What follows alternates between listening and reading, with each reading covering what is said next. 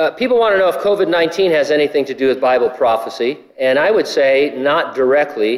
And by that I mean it isn't a pestilence from the book of the Revelation. Uh, the things you read about in chapters 6 through 19 in the Great Tribulation uh, happen after the rapture of the church, and uh, that hasn't happened yet unless uh, I missed it. Uh, indirectly, the global response to the pandemic, I think, does potentially have a prophetic impact. We've been pointing out for decades that in the last days and then going into the Great Tribulation, the Bible predicts a world that is united in commerce. And there's going to be some sort of technology by which everyone can be identified and conduct all their business. The technology has been around for some time to actually do this, but it didn't really catch on globally until this pandemic. And so I think what COVID 19 has done is accelerated the acceptance of invasive technologies that are going to be used as we move forward and approach the Great Tribulation. According to Barclays, COVID 19 crisis has changed our approach to digital technology for good. I would submit to you that people will act in the same way water flows to the point of least resistance, says Ashok Vaswani, Barclays CEO of Consumer Banking.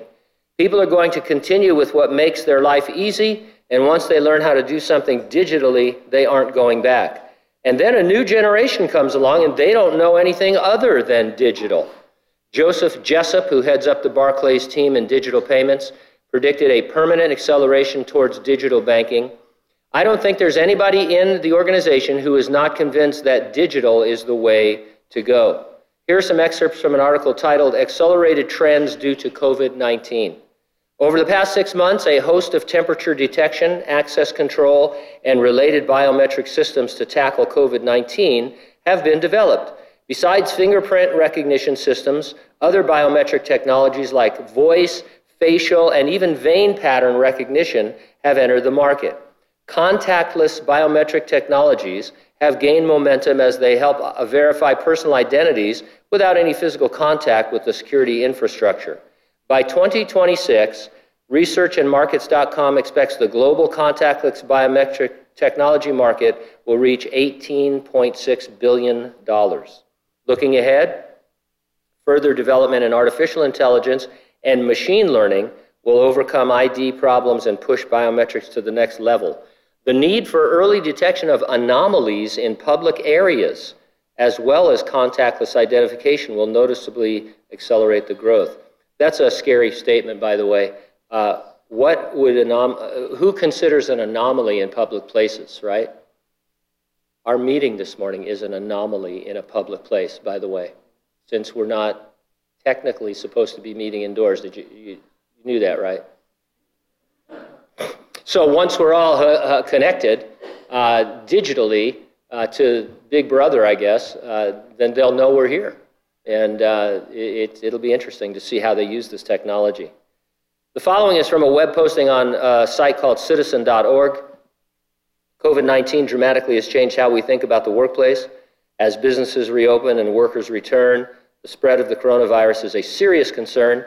Amid the unrelenting first wave of infections and the prospect of recurring future waves, employers have been turning to new technologies to mitigate the risks, introducing a vast array of apps, wearables, and other technologies.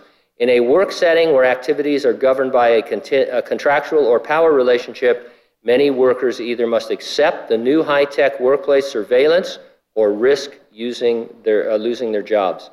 The speed at which these new technologies have been employed is concerning. And so it goes on to talk about Fitbit and Amazon. Both released a new workplace surveillance tool on June 16th, uh, and on and on. And so they're just talking about how, and some of you probably are in industries right now that are doing this. If, if you don't uh, do what they want you to do and identify yourself and participate and take a test or whatever, uh, you, you're not going to work there anymore. You're going to be barred from the premises. And so this is the new normal that we're headed for.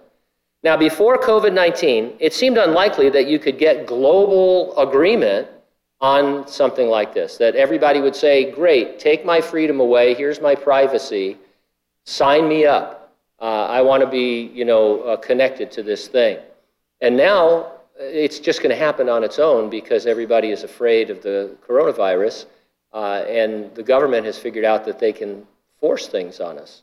Uh, and so, uh, what we are been talking about for decades in terms of just the preparation for the Great Tribulation seems like it happened overnight.